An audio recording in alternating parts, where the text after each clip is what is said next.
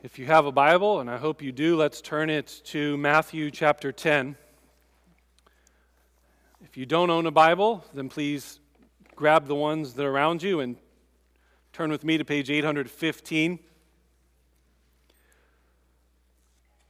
I'd like to dive in in just a moment, and so just to give you a sense of where we will be today and then in the coming weeks, you can see, I think, on the back of your bulletins that we will be finishing a section of Matthew as we have been doing and taking a brief break from the Gospel of Matthew and go to an alternate series in the Old Testament that will begin, Lord willing, next Sunday in the book of Daniel, where we will overview Daniel for four weeks. And you can see that laid out. I was convinced that we should do Daniel because the more that we're in the Gospel of Matthew, the more you're going to hear this phrase, the Son of Man, and the more that you need to have Daniel's stories in your mind to understand who Jesus thinks he is when he so often refers to himself as the Son of Man figure. Daniel is one of those often confusing books, and so I would encourage you to uh, read ahead of time before you come to church, uh, get a sense of the stories. And then um, also, we'll try and send out resources or things for you to study on your own. But um, let's dive into Matthew 10, starting in verse 34. And then we will finish this last section of Jesus' sermon on the mission. And then uh, the f- next time we're in Matthew in a few weeks after the Daniel series, uh, we will then pick up Matthew 11 and go back to the stories section. So let's read. Follow along. Do not think that I have come to bring peace to the earth. I have not come to bring peace, but a sword. For I have come to set a man against his father, and a daughter against her mother, and a daughter in law against her mother in law. And a person's enemies will be those of his own household. Whoever loves father or mother more than me is not worthy of me. And whoever loves son or daughter more than me is not worthy of me. And whoever does not take his cross and follow me is not worthy of me. Whoever finds his life will lose it. And whoever loses his life for my sake will find it. Whoever receives you receives me, and whoever receives me receives him who sent me. The one who receives a prophet because he is a prophet, he will receive a prophet's reward. And the one who receives a righteous person because he is a righteous person will receive a righteous person's reward. And whoever gives one of these little ones, even a cup of cold water, because he is a disciple, truly, I say to you, he will by no means lose his reward. With all of the climate of division that seems to be ever increasing in at least the political environment or in the country that we live in, many people might turn to religion or to Christianity and think, oh, Jesus, he comes to bring peace. Well, here in our text, we see that if that's what you're looking for today, or any day as you come to Christ, you'll see that Jesus is himself quite controversial. And we'll see this in three different aspects in our text, and I think they're quite paradoxical as well. So there's a paradox of controversy in three parts. The first part we'll see is that the Prince of Peace, Jesus is the Prince of Peace, the mighty God that we celebrated at Christmas time. But he causes division, even among families. That'll be the first point that we'll look at in those first few verses. Then we'll see that the giver of life, the one who created life, calls his followers to die, even die on a cross. And lastly, we'll see in that last little section the reward of the righteous is free. It's essentially free, even though it was quite costly. Let's take these one at a time and look at each scripture that unpacks these ideas. First, the Prince of Peace causes division, even among families. You'll see that right away in our first part, verse 34. Do not think I have come to bring peace to the earth. I have not come to bring peace, but a sword. For I have come to set a man against his father, and a daughter against her mother, and a daughter in law against her mother in law, and a person's enemies will be those of his own household. Whoever loves father or mother more than me is not worthy of me, and whoever loves son or daughter more than me is not worthy of me. So, if Jesus is the Prince of Peace, and we heard the angels announce as we rehearsed Luke chapter 2 that the Son of God was born, that peace is going to be on the earth. Didn't Jesus also teach earlier in the Sermon on the Mount that when somebody strikes you in the cheek, you should turn the other cheek? Or didn't he earlier in Matthew chapter 10 tell his disciples, don't bring even a staff with you? presumably to protect oneself, but be willing to be beat and flogged before governors. Later on in Matthew's gospel, won't Jesus be the one who rode into Jerusalem not on a war horse, but a donkey? Wasn't it Jesus who is, as he was in the Garden of Gethsemane, rebuking his disciples when one of them literally pulled out a sword and chopped off a soldier's ear to try and protect Jesus? And wasn't it Jesus who eventually laid down his life on a cross to conquer death not by fighting with swords, but by dying on a cross? So, what does it mean that Jesus did not come to bring peace, but a sword? Everything else about Jesus' stories and life seem to be saying something quite different. It should be obvious enough that the word sword here is a metaphor a metaphor that's then later explained in the text as division. You see, he says, I did not come to bring peace, but a sword in verse 35 through 37, I think unpacks what that phrase means. There will be division against even people's own family. The sword metaphor is to say that even though he wants to bring peace with God, with the nation of Israel, and then later the whole world, through the message of reconciliation, he will and does bring peace. But because of the demanding nature of what Jesus' message brings, it also means division. So, yes, these disciples will have power over sickness. They will conquer demons of the devil. They will have power over death and uncleanliness, but they cannot escape or avoid hostility or opposition completely. Being a follower of Jesus most definitely means that we are people who cannot avoid conflict. We cannot be people pleasers, as we looked at last week, and fear man more than we fear God. We should not fear what they might say or do about us, because especially of our faith in Jesus Christ. How many of you, if you're honest with yourself, would say, Yes, I struggle with that point in particular. I'm not one that likes conflict. When conflict comes, I run the other way. I don't like awkward conversations with my friends and family members. When some topic comes up around the table, I change the subject. When I'm asked a direct question, I beat around the bush. Is that you, my friend? I don't think we should enjoy conflict. I don't think this text is telling us to pursue conflict. I'm telling you that if you're going to be a follower of Jesus, it is going to come. It is unavoidable. This is the reality that Jesus is explaining, not the desire that we should be pursuing. In fact, he's already told us in Matthew chapter 5 that blessed are the peacemakers. Christians should be, by their very nature, people who seek to make peace with people. But many times those efforts will fail. And even when you're trying to be a peacemaker, because of you getting in someone's business, that ends up becoming more contentious and bring more conflict. So, why? Why is it that following Jesus, living out the principles of his teaching, brings division even among family members? I think there's two basic principles we see in this text. It's that A, he demands that we love him supremely, and B, that we give him ultimate allegiance over any other authority structure in our lives especially even, as it's made mention here, over our family members. John Piper has helpfully pointed out in his book what Jesus demands from the world in a chapter on this text. He says, It's interesting to ponder for a moment that Jesus demands love. Most of us might think that love is only an action and not a feeling or attached to our emotions at all because if it's demanded, then it's only something we can do and not something that we feel. But Piper helpfully points out no, the Bible commands us to rejoice, commands us to shout with joy and have all kinds of feelings of emotion towards God.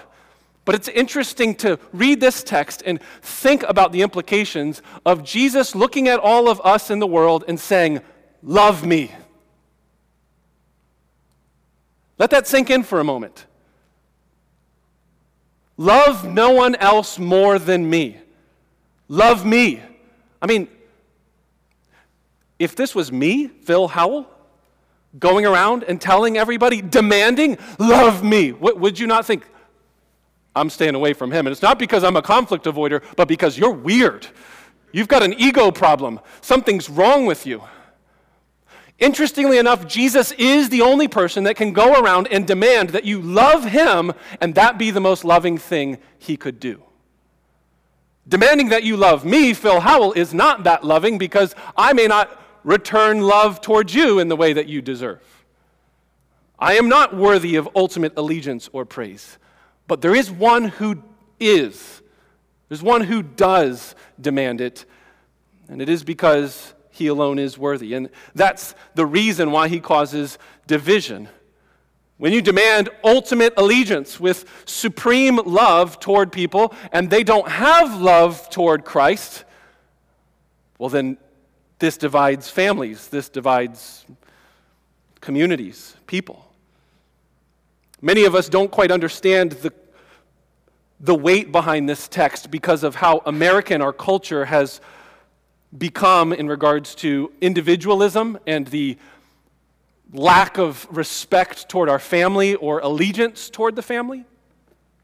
Somebody last week told me, Pastor Phil, one of the things I really appreciate is the way that when you preach, you try your best to help give people the context of the original text. This is going to be one of those moments, if you'd like to stick with me for a second. It's going to be very helpful for you to understand the weight behind Jesus' words if you understand first, Jews thought of themselves first and foremost as family more than individual. You would not be Phil Howell, you would be Phil, son of Steve Howell. My identity is more wrapped up in being a son of or daughter of my father or my mother. James, the son of Zebedee, is how he's introduced earlier in chapter 10, if you look up in the first five verses of our text. This is how you distinguished one James from another James, James, the son of Zebedee. Family ties are more important. When you talk with somebody that comes from a family centered culture and you start telling them, oh, what do you do? And where do you live? And those things that we do when we first introduce or meet somebody, they're like, what does that matter? Who cares? Where's your family? Who are, who are you from? Families were also the main social welfare network if you read the Mosaic Law, if a man died without a son, his widow did not turn and then apply for some federal program for financial assistance. There were no such federal programs in the Old Testament law or in the Jewish communities. So a brother in law or some other relative would then be responsible for taking care of that family member. Families were not just the main social welfare network, they were also the main mechanism for business and personal contacts people benefited because if your father was a reputable person, then you were then reputable in the eyes of the community. Family provided for your future, it was your inheritance.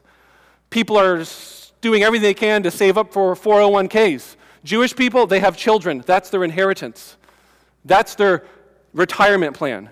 In ancient cultures, family actually had responsibility for carrying out the death penalty in some circumstances when children would disobey. So many things that you and I just think that's what the government does. No, this is what the family did. This was the government. In fact, in the Roman first century society, the government was a union of families. That was what it was called.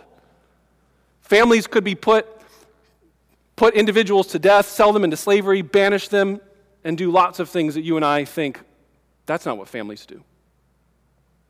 So, what happens when somebody living in this kind of setting gets estranged from their family or shunned? They lose everything. They lose their identity. They're no longer James, the son of Zebedee. They lose their contacts that they might need to get along economically. They lose their safety net that will keep them from excruciating poverty if da- disaster were to strike. They lose that future inheritance. It would not be uncommon for an estrangement from the family to take violent actions Imagine what Jesus' disciples were hearing when Jesus tells them that he comes to bring a sword, that you will risk losing family members in your life. If you have ever heard of what it has happened for a Muslim who has converted to Jesus Christ, a Jehovah's Witness, or a Mormon, then you're getting closer to the idea of what these people are going through in the first century. I think most of us in this room have very little experience of what Jesus is talking about.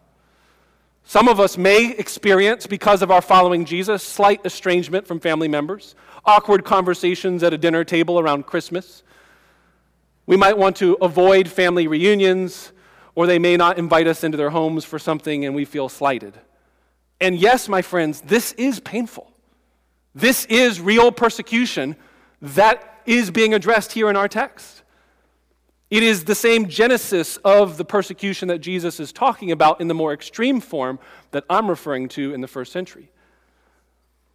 But the effects of being estranged in the first century were far more severe. And that is so helpful for you to realize for why Jesus brings division because he's saying ultimate allegiance even over what you would give up by leaving your family. It's at this point that you should have fresh in your mind those words. As heavy and as severe as these words are, remember what Jesus told the disciples when they said, But Jesus, if the rich can't enter the kingdom of heaven, we've left everything to follow you. Many of them probably left their family. Do you remember the story? Those first disciples being called out of the boat? And they get up and they leave their father's business and they go. We have no idea what sort of relational strife that brought, but they left. And it's as if they're counting the cost as they look at Jesus in the face and say, What about us? We've left everything. And Jesus says, You will not fail to receive 10 times what you have left, including family members. Very heart of the gospel is that even though Jesus demands allegiance and love, he supplies a new family, a new identity, and a new community of people that when you leave or feel estranged or get shunned, you can be included, you can be accepted, and you can be loved for not just now here on this earth through the local church, but through all of eternity. My friend, is Jesus your highest love? None of us here have arrived. Of course, he's not. Highest of highest love, you have no allegiances that are rivaling Jesus at any point. Do any of us here get more excited about a Bears game that's about to come up this afternoon or Jesus? Do we get more excited about the holidays or food or festivities? Do we get more excited about vacation plans, the new job that we're starting? Is our highest and supreme love even greater than the love for our spouse or our children? And does these truths actually influence the way you make decisions in your life, especially for those of you that are running your families? Is it my children's success and their future supreme to other commands in the scripture that Jesus has given? And therefore, we've made our children an idol? Again, these are the sort of questions we need to be having with one another in everyday life as we do life together in this church. The first paradox, the first issue we see is that the Prince of Peace causes division even among families. The second, the giver of life calls us to die even by death on a cross. This is clear, is it not, in verse 38 and 39? And whoever does not take his cross and follow me is not worthy of me. Whoever finds his life will lose it, and whoever loses his life for my sake will find it. This is the first reference to any kind of cross in Matthew's gospel. Christians have often understood Jesus' words about cross bearing as some sort of general exhortation about dealing with hard times or suffering.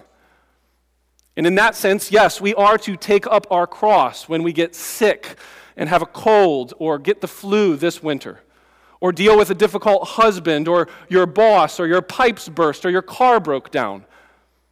And so, in that sense, yes, we bear our crosses. But, friends, when we say this, that generic frustration in our life is not the cross that Jesus is talking about. Let us not minimize the importance of that kind of frustration on the one hand, but then on the other hand, not realize that Jesus here is talking about an actual execution on a cross. Consider the context of even Matthew chapter 10. He's already referred to throughout the missionary journeys of these disciples the threat of being cut off from families and even the talk of death. When people hate us, when people hate followers of Jesus as they proclaim the gospel of Christ, yes, healing, raising the dead, driving out demons, there is also cross bearing involved.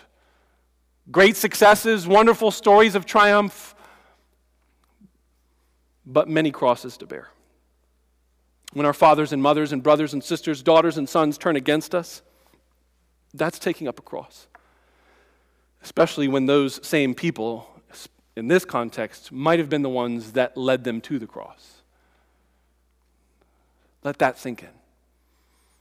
Imagine yourself being in a first century home saying, I, I love Jesus. I love his message. He is the true Son of God, the promised Messiah. And by doing so, what if it was one of your family members that outed you, told the Roman officials, told Jewish synagogue leaders, this person is betraying the true faith? They need to be executed. Jesus doesn't just say that family members will oppose us, though. They may even deliver us to death. That's the cross I think Jesus has in mind.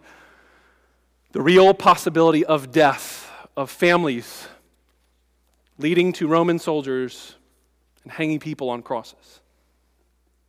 A wooden cross. It's a common symbol for us that we forget that played a role in the Jewish Roman life. If you don't know that when there were revolts, this is not like a theoretical idea in the, in the time that Jesus is talking. There were, before the time of Jesus, people that started up new movements of the Jewish faith, and when they did so, the Roman government and other Jewish leaders worked together to put an end to it by taking about a thousand different Jews, lining them up across the city, and hanging them so everyone knows, do not cross us again. Little pun there, but not intended. But you get the point. Jesus' disciples have to be ready to die on Roman crosses. They've probably seen other people that have made these kind of decisions in the past to go against the standard norm of the day and then die for it. Torturous death, we should know. Murderous execution. If you've not heard this before, hear it. Jesus is saying, sit in the electric chair. Follow me. Take on lethal injection. Come follow me. That's the sort of gravity of these words. The Romans knew how to send a message of disapproval, they did it well. In the midst of this, Jesus assures them that this apparent loss of life is actually the way to life. The cross is not a path of failure or destruction. It wasn't as if they had successes of healing the sick, oh, but then they got defeated by death. This instrument of death ends up becoming the instrument of life. Death, in this sense, is life. When you, my friend, are willing to die with self denial and even give your life fully for Jesus, total allegiance, including your very life, your flesh and blood, when you have that attitude, the same attitude of Christ, that gives you the power to truly live, to truly have life and no longer be enslaved to the passions of this world. Think about the logic of that statement for a moment. If I'm struggling with some sort of sin, some sort of fleshly passion, something that's appeasing me here, oh, I want that, I'm being tempted or allured by that could it be that my life's not being laid down and say, have everything? The sort of attitude that says, no, no, you can have anything, so all these other things become so small in comparison to the final and ultimate thing of giving our lives and even dying. So, when you're willing to die, as Tom Schreiner said, when believers are willing to suffer and die, the nerve center of sin is severed at the root, and true life is then born. I have shared this story, I think, a couple years ago, but it is worth repeating. There's an awesome story of a man named Joseph Tson, T S O N, Joseph Tson, the former president of the Romanian Missionary Society in Wheaton, Illinois, the pastor of the Second Baptist Church in Romania until 1981 when he was exiled by the Romanian government. During a confrontation between him and some people who were opposing his Christian faith, he said, What is taking place here is not an encounter between you and me. In fact, this is an encounter between my God and me. My God is teaching me in these sufferings a lesson through you. I don't yet know what it is. Maybe he wants to teach me several lessons. All I know this, sirs, is that you will only do to me what God allows you to do, and you will not go one inch further because you are only an instrument of my great God. Every day he then saw these men, these persecutors, as pompous puppets in the hands of the Father. During one early interrogation with these men, he told an officer who was threatening to kill him, he said, Sir, let me explain how I see this issue. Your supreme weapon is killing, but my supreme weapon is dying. Let me tell you how this works. You know that my sermons and tapes have already started spreading all over your country. Do you realize that if you kill me, those sermons will now be sprinkled with a martyr's blood? Everyone will now know that I have died for what I preached. Everyone who has that tape will pick it up and say, you know, I better listen to that again to hear what this man has preached because he really meant it. He sealed it with his very life. So, sir, my sermons will speak 10 times louder than they did before. I will actually rejoice in the supreme victory of you killing me. After I said this, the interrogator sent me back home from jail. Another officer who was interrogating a pastor friend told him, We know that Mr. Tson would love to die as a martyr, but we're not so foolish to fulfill that wish of his. Right then, I stopped to consider the meaning of that statement, Joseph Tson says. He reflects and says, I remember how for many years I had been so afraid of dying, so I'd keep a low profile so badly wanted to live in this world that I wasted my life with inactivity. But now that I had placed my life on the altar and decided that I was going to die for the gospel, they were telling me, We'll never kill you. I could now go wherever I wanted in my country and preach whatever I wanted, whenever I wanted, knowing I was safe.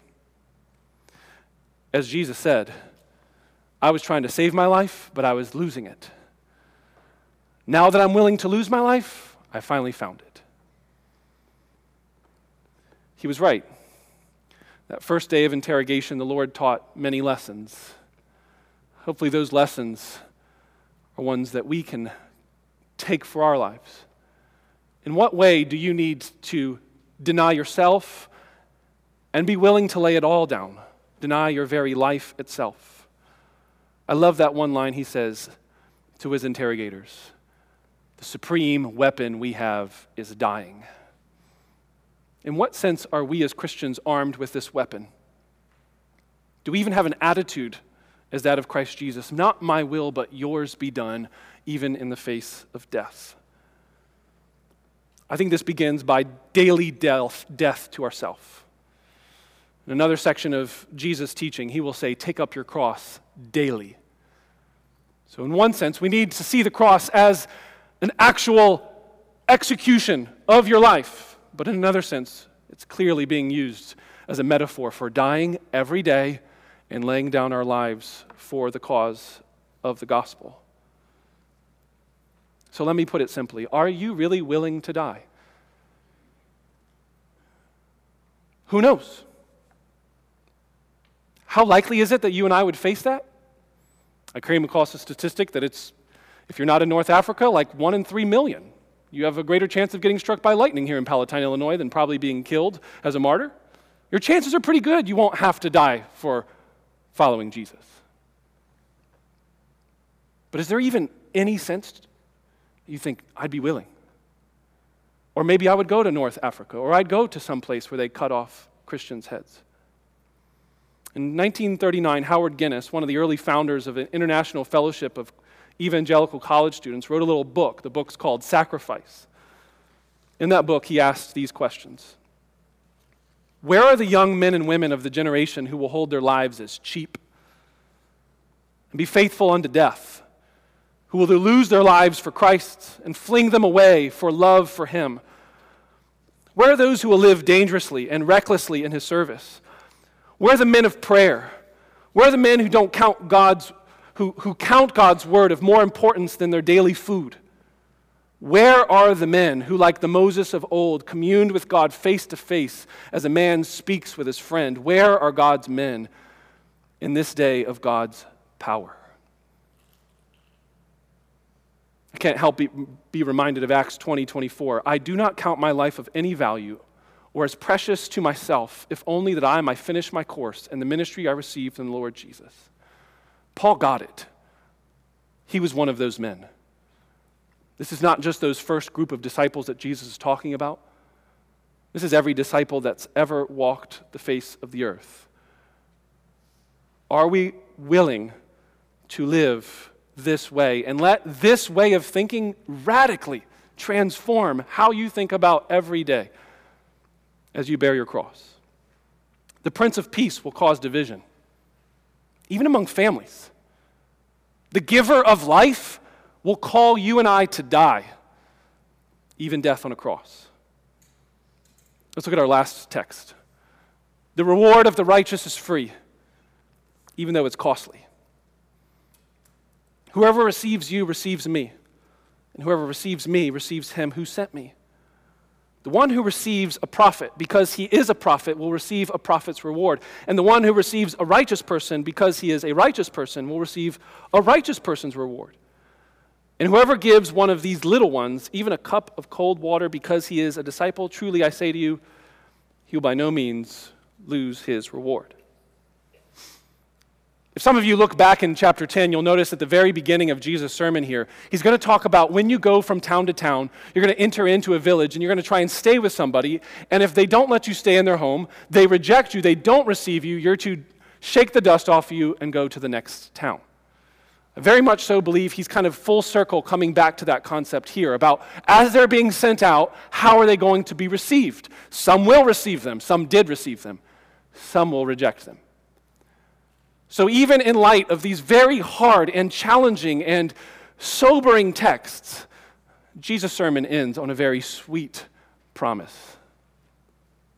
Receiving Jesus' disciples is receiving Jesus himself. The identity between Jesus and those who call the name of Christ is one and the same.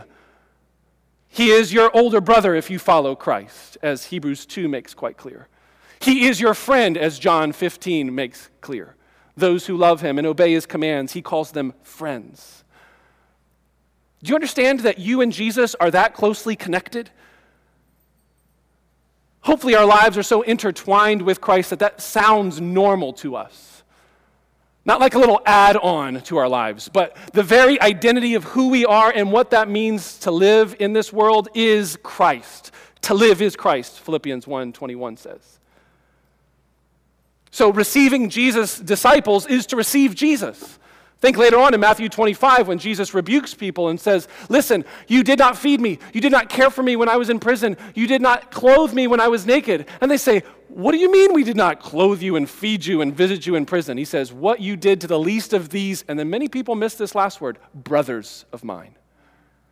It's not just any poor person, it's especially the poor of those who follow Jesus, Jesus is talking about in Matthew 25 those brothers of Christ, those brothers and sisters that love Christ, when you feed them, when you clothe them, when you care for them, when you bring them into your home and are hospitable to them, when you take them out to lunch, when anything you do, even giving them a cup of cold water, you're doing that to Jesus. And Jesus takes it one step further. He who then receives me receives the one who sent me. You're not just doing that to Jesus, you're doing that to the triune God because Jesus is God. And so the identity of you and Jesus is tight, but how much tighter is the identity of the Father and the Son?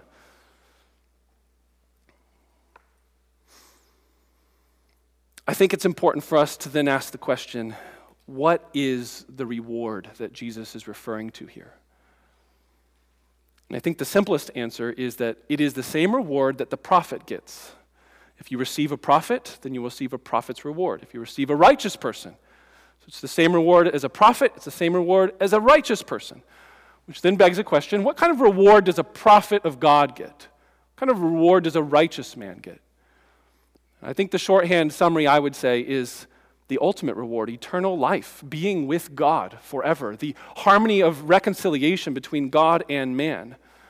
Those are the people who get those rewards prophets, righteous men. And then notice this last line the little ones, often used as a language for little children. And I think that that same concept is brought together. The prophet and the righteous person, the little ones, is all Jesus' disciples here. That's who he's talking about. He's using these different language throughout this paragraph to explain who these people are. And he says, If you give them even as little as one single cup of cold water in my name, then you too will receive a reward. Eternal life, if that's what the reward is. For a cup of cold water? This is the part that I was not expected to be so controversial until I dove into a little bit.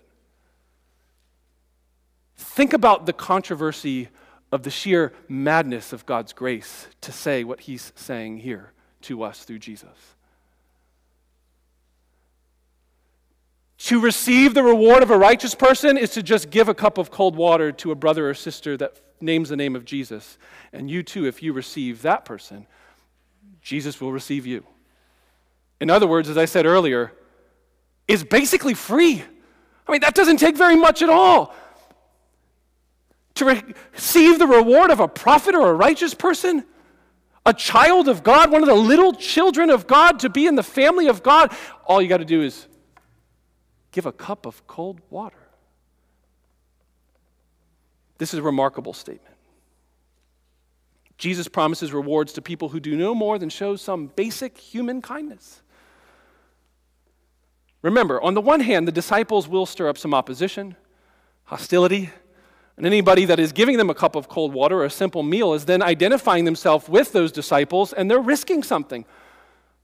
Imagine the scenario a child invites one of these disciples into the home, gives them a glass of cold water, and the father says, What?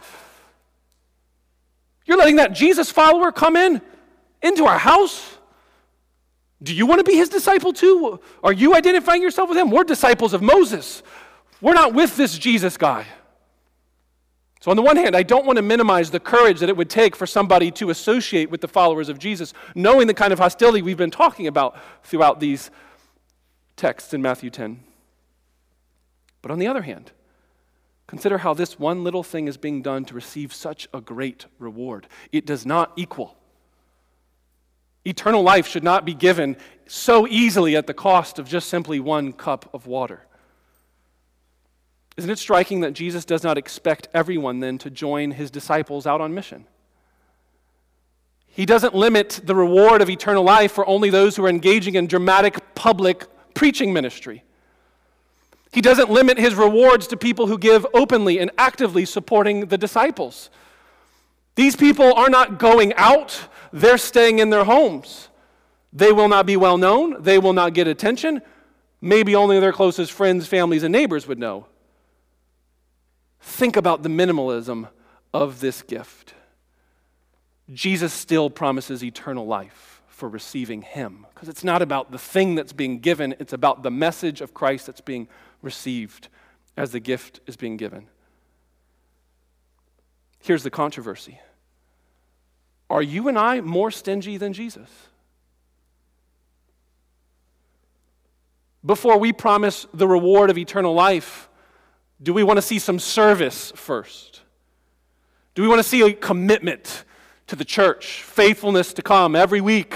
And if they miss, uh oh, you lost your reward cup of cold water. Ha! We want to see tithers, givers, Bible memorization. We want to see somebody have all their doctrines in a row before they can be baptized and get the reward of eternal life. We want to see someone become a prophet before they receive the prophet's reward. I think Jesus' generosity far exceeds what most of us are comfortable with. And that, my friends, is quite controversial in and of itself. His generosity to give His grace of eternal life is so free and so overabundant that some of you, you might find that offensive. Many people do. How dare Jesus give a righteous man's reward to a guy who did nothing but just give one? It's in the singular, my friend, not many cups, one single cup of cold water. When this righteous person has been praying two times a week, fasting, beating themselves, falling before the temple, and praying again and again before God. Far too often, many of us are just like Jonah, offended at the freedom and the prodigal, reckless love of God the Father, and tempted to think, no, that would be wasting your mercy on the wrong kind of people, God. If the reward of the righteous is given to someone just like this, a cup of cold water type person, then I say it's basically free. But that doesn't mean it didn't cost something. The reason why it's so free and why this grace is so extravagant is because ultimately the reward of eternal life cost Jesus his life. That cross that was mentioned when he says, Take up your cross and follow me, is because Jesus himself, as I said earlier in a previous sermon, never asks his disciples to do something that he won't do first. He took up his cross, a wooden one, literally, on his scourged, whipped back after being persecuted and thrown and dragged before governors. And he died. For you to receive a reward that you do not deserve and that you could never pay for. No cup of cold water equals a payment for what you receive in return. Friends, let us meditate on the costliness of Christ as we take the Lord's Supper now, as we reflect on his body and his blood being given for us, and know that it's free, but it's costly. Let's pray together.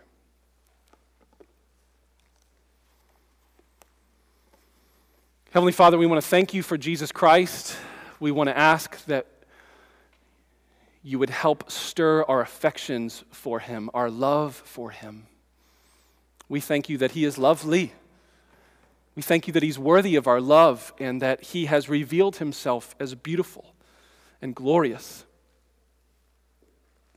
We want to ask, Father, that each of us would be pricked to the very deepest parts of our souls, the very inner parts of our hearts and our minds, that every bit of us would want to love the Lord God with all of our heart, mind, soul, and strength.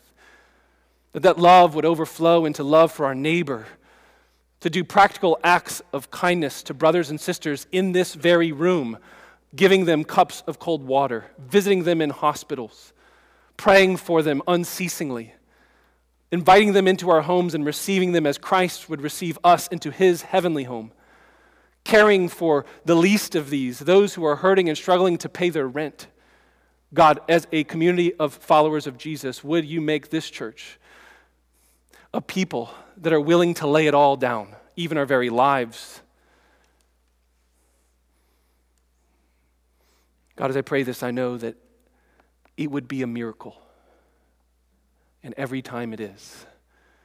When the hardened, stubborn heart turns away from our selfish choices and runs with loving arms into those that need help.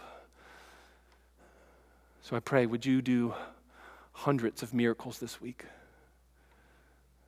Would your spirit guide us and lead us to the truth and help us to live in reality of the cross, that it did happen and it flipped everything upside down. We pray this in Jesus' name, amen.